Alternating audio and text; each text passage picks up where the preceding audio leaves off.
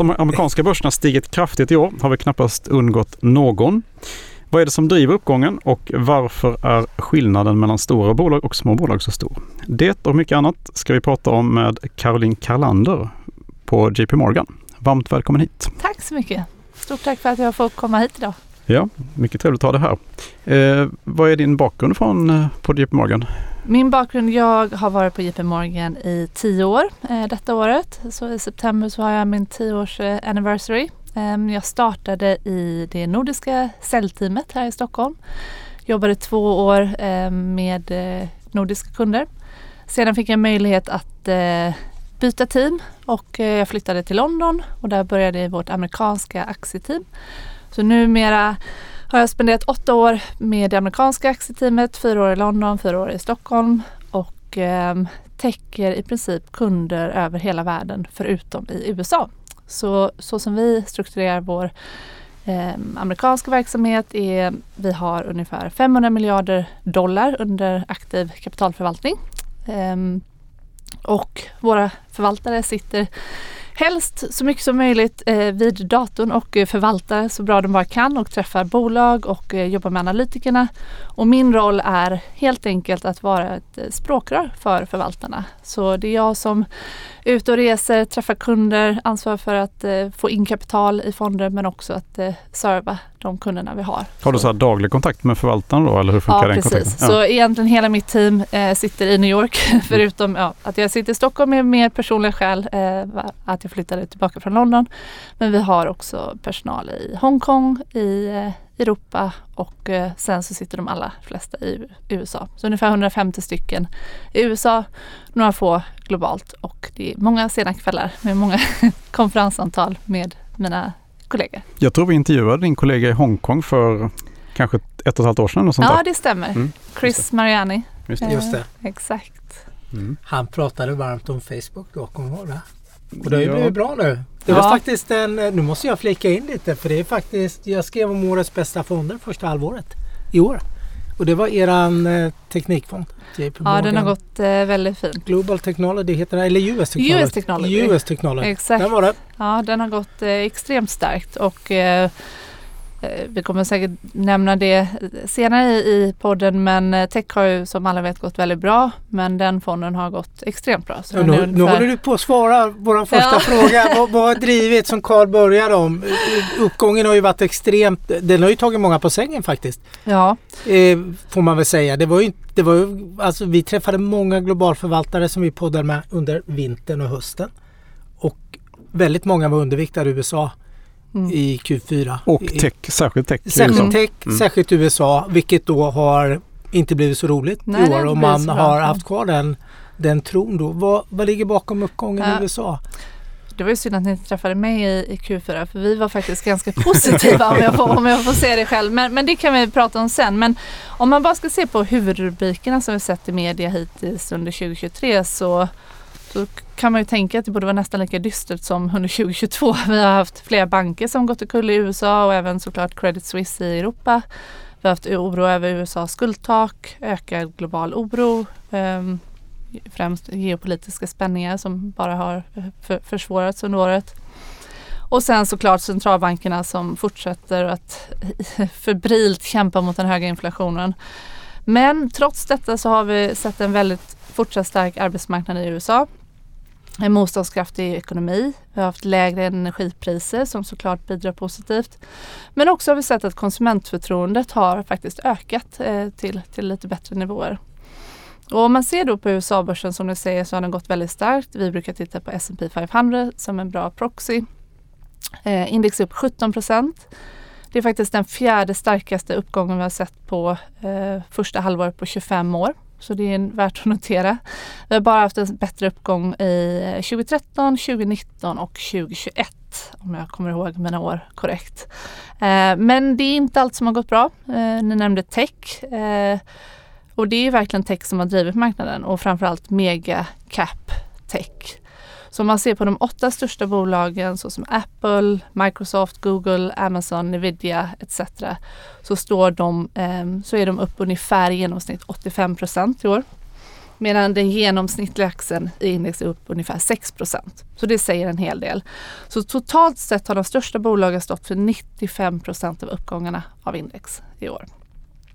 Tech står för ungefär 62 procent. Eh, sen har vi Consumer Discretionary och eh, Communication Services som är upp ungefär 19 procent eh, vardera. Men där hittar vi mycket av de här gamla techbolagen. Exakt. Jag tänker Tesla, eh, Google Precis. ligger väl där. Facebook som vi inledde med att Exakt. prata ligger väl som kommunikationsbolag och inte teknikbolag Nej, längre. Ja, precis. Så resterande sektorer är faktiskt, ja, vissa är till och med negativa till smått positiva uppgångar. Så det har varit en mycket smal marknadsuppgång drivet av de, ett få antal stora namn. Är ni överraskade där? För jag tänkte, du, du nämnde precis om du hade fått vara här i Q4 så hade du eh, varit mycket mer positiv till USA än vad många globalförvaltare var som vi hade här under den tidpunkten. Men när du beskriver bakgrunden så är det ju väldigt mycket negativt. Det är ökade spänningar, det är fortfarande hög inflation och så vidare. Är du överraskad av uppgången som den har skett? Att det är de här åtta techbolagen eller åtta stora bolagen som har drivit att den är eh, det är få sektorer, det är liksom ingen bredd på uppgången och det är fortfarande mycket spänningar. Man kan väl säga så här att eh, om man ser på varför det har blivit som det har blivit så, så är det flera anledningar. För det första ser vi att de sektorer som gick sämst förra året eh, har gått generellt sett bäst i år. Så ganska drastiska förändringar i, i marknads... Eh, eh, Sentimentet eller? Ja, ja. precis. Eh, sen kan man också säga så att när vi gick in i, just det här som du säger att många var negativa i slutet av förra året. Så när vi gick in i 2023 så eh, så var det väldigt många som väntade sig väldigt mycket negativa nyheter som skulle komma. Det i sin tur skulle ju få centralbanken att behöva pausa eller kanske till och med som vissa pratar om att kanske behöva sänka räntor igen.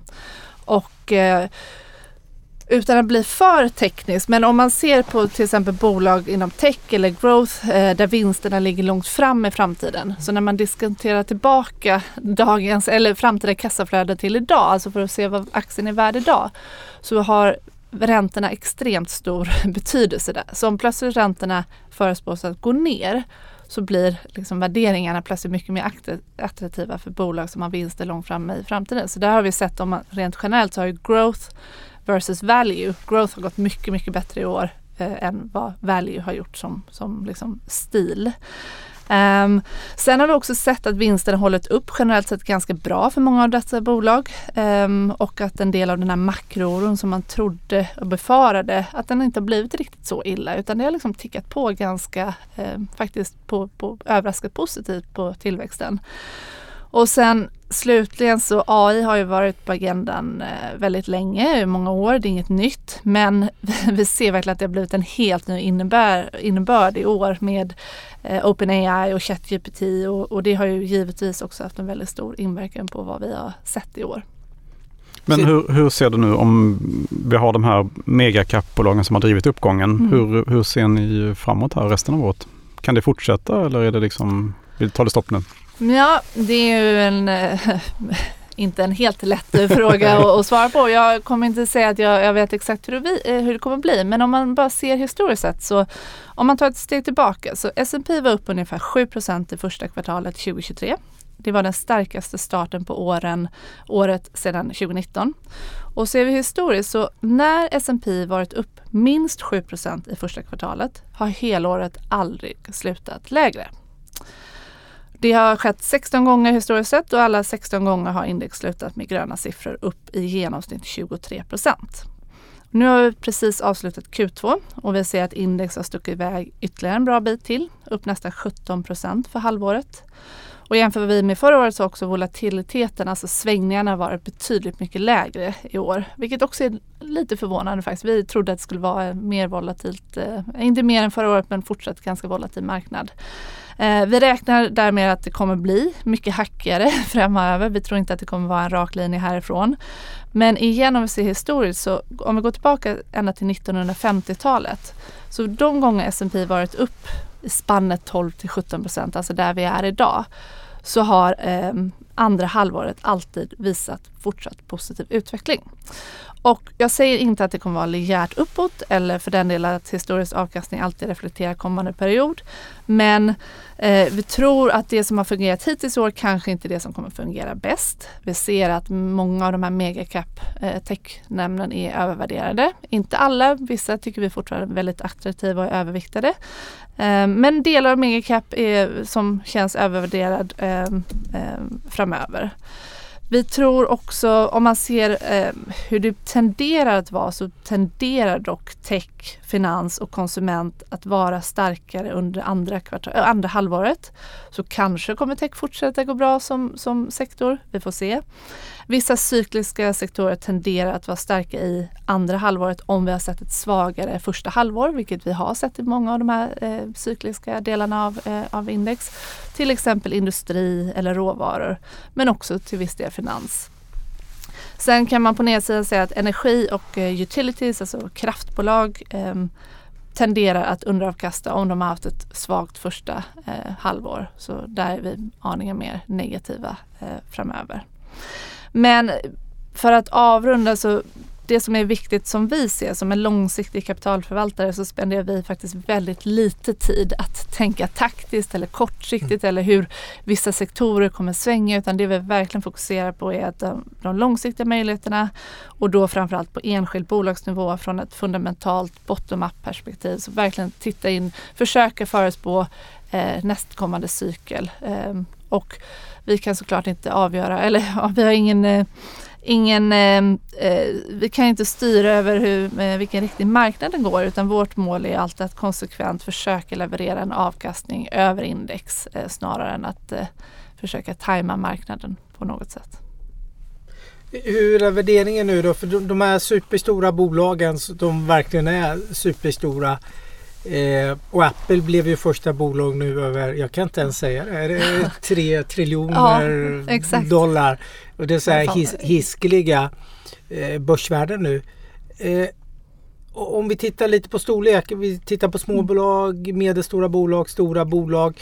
Eh, sticker det ut där värderingsmässigt och sådär? Finns det något som talar för att ja, det kan vara köpläge för amerikanska småbolag exempelvis? Eller hur, hur, är, hur är värdering och vinsttillväxt? Har du någon uppfattning om det? Absolut. Um, om vi ser på indexnivå så brukar vi titta på Russell 2000 som en bra proxy för småbolag. Um, det... vad, vad, är det om vi bara för lyssnarna, vad, vad, vad innehåller det? Är det de 2000? Ja, de 2000 eh, inte minsta bolagen i sig för att alla bolag kommer inte in i ett index Nej. men det är då på market cap eh, så eh, S&P 500 har ju de, det är framförallt medium och large cap. Just det, de 500 största. Om de man ska 500 ut. största. Ja. Och Russell 2000 är ju snarare de... Eh, de tar vid efter. Ja, så lägger man på S&P 500 nej, då nej. skulle man få 2 500 bolag. Ja, exakt. Så man, tar dem... så man har inga large cap med i nej, Russell 2000. Så det är liksom lägre ner på med market cap. Sen kan man säga att jämför man ett svenskt småbolag och ett amerikanskt småbolag så är ju market cap lite... Vi skulle kanske inte till exempel ett bolag som eh, kanske många är, eh, vet vad de gör. Morningstar mm. rankas som ett eh, småbolag i USA. Mm. Det kanske inte skulle rankas som ett småbolag direkt i, i, eh, i Europa. Nej, okej. Okay. Um, ehm, men såklart, det finns ett, ett, ett stort eh, spann där eh, och ser vi på indexnivå så är eh, Russell 2000 upp ungefär 8% i år. Och för att ta tillbaka S&P 500 var upp ungefär 17 så det har ju helt klart underavkastat. Um, och varför har det gjort det? Jo, det har gjort det av flera anledningar. För det första har vi sett sämre kvali kvalitet på deras vinstrapporter. De har en, som indexnivå en aningen större exponering till cykliska sektorer mm. som vi pratar om. Mm. Cykliskt har gått lite mm. sämre. Um, men de har också som, som helhet, småbolagen har mycket svårt att hantera den höga inflationen, höga räntekostnader. Till exempel så ser vi att eh, generellt sett så har de småbolagen mycket kortare eh, maturity, alltså löptid på sina lån. Mm. Så när vi nu behöver liksom refinansiera lånen så mm. gör de det på mycket högre nivåer kontra många av storbolagen som har längre löptider på sina lån och också lättare att få kapital från, från till exempel aktiemarknaden. Um, så det är ju en um, noterbar uh, skillnad. Sen ska vi också säga att det som vi har sett inom eh, ja, i Q1 när flera av de regionala bankerna i USA gick omkull har mycket större påverkan på småbolag som generell är, är, än vad, vad det har på large caps. Så det är ytterligare en negativ faktor. Och där såg vi faktiskt, för att vi, vi såg egentligen för det man kan säga att, att small caps har presterat sämre än large caps är egentligen inte ett, något nytt fenomen för i mm. år eller för, mm. utan small caps har presterat sämre än large caps i åtta av de senaste tolv åren. Så helt klart betydligt sämre. Så värderingarna på den positiva sidan, för att säga något positivt, mm. är ju faktiskt att värderingarna på småbolag versus large cap ser väldigt attraktivt ut. Vi har inte sett de här nivåerna, eh, så här billiga småbolag, eh, sen egentligen eh, ja, sen dotcom-bubblan eh, eller finanskrisen. Och i båda de efterföljande perioderna så har faktiskt small caps gått betydligt bättre än large caps. Så absolut ett intressant eh, liksom entry-läge för, för investerare. Men jag tror dock att det kommer ta lite tid innan småcaps riktigt får en katalysator. För att vi såg faktiskt förra året, från ungefär maj förra året, då började småcaps gå bättre än large caps. Sen hände ju allt det här med regionala banker och sen dess har det gått helt åt andra hållet. Så att jag tror att vi behöver få lite mer klarhet om inflation, om eh, Fed och ekonomin i sin helhet innan investerare vågar riktigt komma tillbaka eh, till småbolag. Men absolut eh, väldigt intressant i eh, värderingsperspektiv. Eh, jag kan också notera en sak som är lite liksom ett lite varningstecken kanske att uh, ungefär 40% av small caps inom Russell 2000 har idag inga vinster. Det är en betydligt högre procentandel än vad det har varit historiskt sett.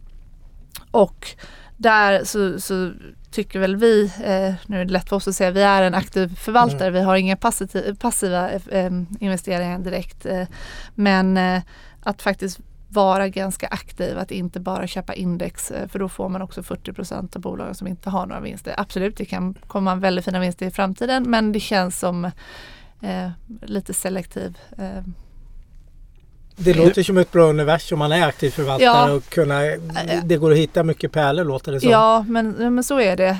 Det krävs mycket resurser och det krävs duktiga förvaltare för att kunna hitta det. Men det finns absolut möjlighet till lite, ja, som vi då benämner alfa, alltså lite överavkastning är ju lättare att få på småbolagen kontra väldigt effektiv marknad på till exempel large cap S&P 500.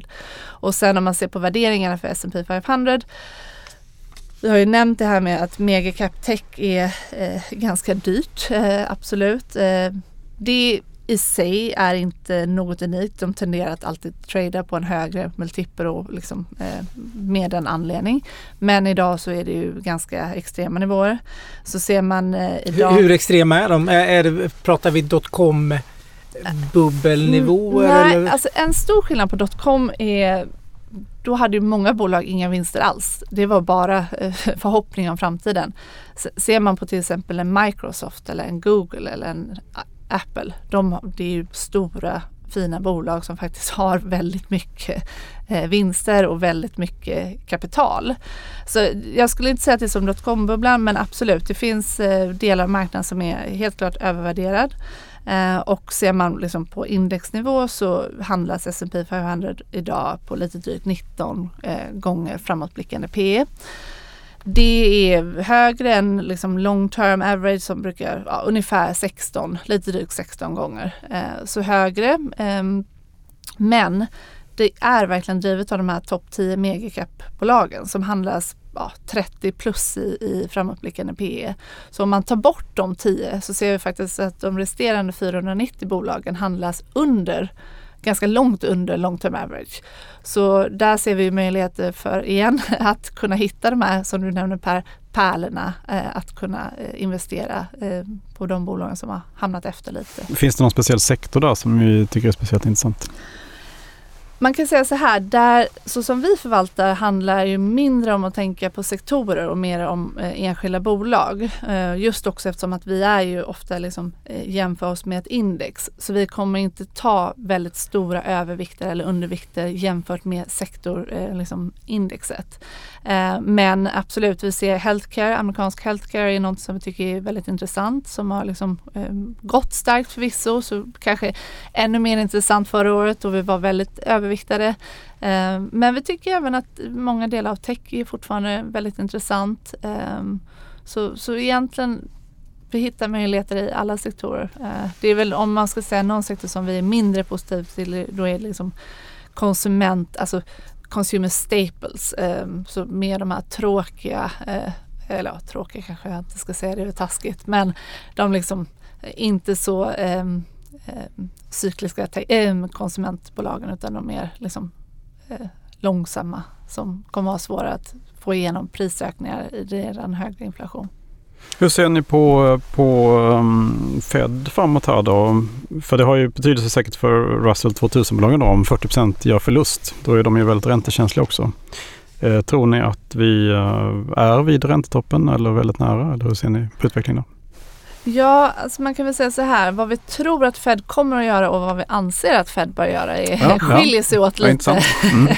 Men eh, vår liksom, hussyn är ju att vi, eh, och det är inte speciellt unikt, vi tänker som de flesta andra i marknaden att eh, vi tror att vi kommer att se en till ehm, eh, hike här nu i juli, möjligtvis en till senare höst. Eh, alltså att vi inte är klara. Eh, det är ungefär, marknaden prisar just nu in om, ja, jag tror ungefär 70% sannolikhet att vi får en ökning i, i juli. Så det känns väl ganska eh, troligt. Däremot tycker vi inte att de bör höja mer. Vi tycker att Fed borde stanna upp och eh, faktiskt avvakta och, och, se vad datan eh, liksom kommer nu. För att vi, vi har ju, även om utsikterna för liksom, recession fortfarande är oklara, så ser vi att den nedåtgående trenden för inflationen nu är väl etablerad. Vi hade en topp på 9,1 procent i juni förra året eh, och sedan dess har inflationen jämfört med föregående år fallit 11 månader i rad i USA. Så vi tycker att även om den är ihängig och den är absolut på för höga nivåer, det var ungefär 4 procent i, i maj, så tror vi att den kommer fortsätta öka, eh, förlåt, eh, minska ytterligare. Vi spår ungefär 3,2 procent här nu nästa print och eh, sedan avta eller kanske röra sig sidled. Så vi tycker att Fed bör vänta att, eh, att höja för att vi ser att risken om de fortsätter höja i den här extremt snabba takten som de har gjort och inte bara Fed såklart utan många centralbanker världen över så ser vi att det kan liksom just det här med bankkrisen vi såg i mars. Eh, vad kommer det ha för påverkan? Men också liksom att vi puttas in i en recession eh, som kanske blir djupare än vad den behöver vara. Mm. Jag tänkte, du pratar inte så mycket sektorer, eller du pratar mer stockpicking uppenbarligen. Men jag tänkte, du nämnde det lite tidigare bakom årets uppgång lite. AI, det har du pratat om jättelänge men med Nvidias rapport och allt då mm. liksom fick det otroligt mycket bränsle känns det som, he hela temat. Är det något tema ni tror mer på? För vi hade ju, vem var det vi hade här senast vi pratade med? Det var ju Blackrocks. Precis. Eh, Asienstrateg var här. Och han var ju helt AI-fierad. Eller han trodde väldigt mycket på tema, mm. liksom att det är ingen mm. bubbeltema riktigt. Det är klart det kommer att bli bubbelvärderingar i, i, vissa bolag men som temat är oerhört starkt. Det kommer att påverka oerhört mycket.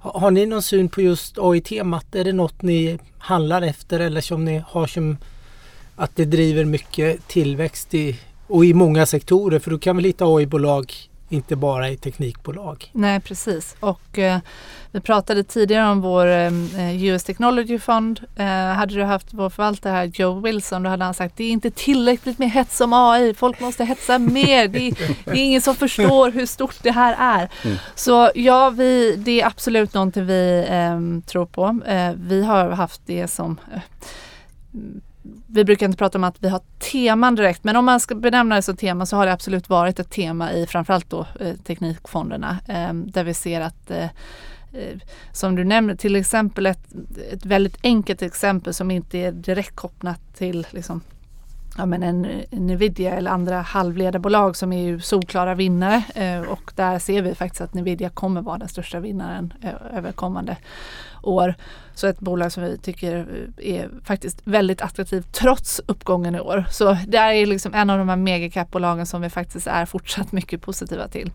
Eh, kortsiktigt absolut kan komma ner men långsiktigt så är vi eh, mycket positivt inställda till det. Men till exempel, vi pratar mycket om ja, men, olika sådana här call eh, companies. Om du ringer till en eh, ja, till ett bolag där du idag pratar med någon liksom, mm. telefon... Eh, alltså kund, kundtjänstbolag? Kundtjänstbolag, precis. Mm. Det är så det heter på svenska. Kundtjänstbolag. Där tror vi att bara inom ett år att i princip alla du ringer kommer vara, det kommer vara AI som styr det. Eh, så där ser vi liksom väldiga möjligheter för bolag. Men sen också inom all typ av industri. Det finns ju enorma möjligheter. Eh, men också till exempel ehm, eh, ja, healthcare kan också bli hur stort som helst. Att kunna liksom förutspå, att liksom förebygga, att scanna på ett helt annat sätt. Det används ju idag redan inom till exempel röntgen. Liksom istället för att sitta och titta på en, en bild så kan du bara ta AI som läser av på, på, på liksom hur snabbt som helst och mycket säkrare. Um, så, så det finns väldigt stora möjligheter men sen också inom all typ av, vi har nog alla sett eh, när man liksom ber AI att eh, producera en bild till exempel. Så kan du bara säga hur den ska göra. Så där ser vi inom reklam eh, kanske inte att det kommer ta bort jobb utan att det kommer kunna liksom utveckla på ett helt annat sätt. Att det går mycket snabbare, produktiviteten går upp. Eh, så eh, vi är väldigt positivt inställda. Fotomodellen kanske inte behövs längre? Nej, kanske inte. Nej, det finns, finns oanade möjligheter inom AI. Jag undrar en annan sak. Mm. Eh, Eh, I USA är ni fortfarande, vad har ni för syn på USA? Om ni tittar, om du, om du sätter på någon global förvaltarhatt nu eh, hos er. Det är en av de bästa börserna i, i år och vi har lärt oss att börsuppgången är en av de starkaste på, på, under en lång period och så vidare. Är det fortfarande köp, tycker ni, på USA eller övervikt? Ja, det, vi tycker, om man ska se om, som du sa, om jag tar på mig min globalhatt så har vi eh, liksom, egentligen det vi gör mest just nu är att försöka ha en väldigt fin diversifiering i portföljerna och en liksom, global balans. Och med det menar jag att vi är inte speciellt överviktade egentligen någon region utan vi försöker hålla oss ganska liksom, balanserat i vår portfölj och det är just för att det är mycket osäkerheter och det är svårt Eh, Eh, att veta hur det kommer gå. Så vi försöker liksom ur ett allokeringsperspektiv att vara, ja, men ha en bra exponering både till liksom, eh, olika regioner men också olika sektorer och olika eh, typer av investeringar som vi är liksom inom bonds eller alternatives eller vad det nu än kan vara. Um, om man ser rent framöver så ser vi att USA har eh, starkare liksom, eh, vinsttillväxt än vad vi ser i Europa eller emerging markets. Så det talar ju för USA. Ehm, och, och, och, andra positiva sidor som vi ser. Så generellt sett ja, vi är fortsatt positiva. Ehm, det är inte jättebilligt men det är inte heller jättedyrt utan det gäller att hitta de här liksom, eh, selektiva bolagen som, som fortfarande är mycket attraktiva. Så fortsatt positiva till USA-börsen. Jag vet en sak som Karl och jag vill veta då. Du pratar om värderingen är lite högre än det historiska snittet. Vad har värderingen varit när det smäller om vi säger så? Liksom vad, vad, hur, hur, högt kan man handla upp det innan det blir Slår, slår i taket. Slår i taket så att säga. vad, vad finns det om du tittar historiskt så, vad, hur mycket mer har du att ge då? Värdering? Ja, alltså historiskt, alltså, om man ska se det som tenderar att göra att det blir ett ordentligt liksom, fall i marknaden är ju snarare en, en stor recession. Uh, och det har ju inte i sig med, bara med värderingarna på börsen att göra utan det är väldigt många andra faktorer. Så det är väl där vi liksom behöver fokusera mest på att, uh, på att se just hur, liksom, hur ekonomin kommer gå. Och om vi hade träffats förra året så sa väl i princip alla att ja, men det kommer bli en lågkonjunktur 2023. Nu är vi halvvägs in, det är inte riktigt någon lågkonjunktur än. Det, det det är inte jättepositivt men det har ändå överträffat eh, hyfsat stark eh, marknad i USA. Så vi ser väl, vi tror att vi kommer komma in i en lågkonjunktur, vi tror att det kommer bli en recession. Vi tror att den kommer bli ganska mild. Så i, på så sätt så liksom, sen är frågan om det kommer i höst eller om det kommer liksom tidigt 2024. Det, det återstår att se, beror mycket på vad Fed kommer göra. Um, så värderingarna idag tycker inte vi är speciellt eh, oro, oroväckande. Det är recessionsrisken som ja. är en större Absolut. riskfaktor ja. då för börsen om den skulle bli djupare än vad förväntningarna ligger ja. i korten. Exakt. Tack för att du ville besöka oss eh, Caroline. Stort tack. Mm. Tack. tack.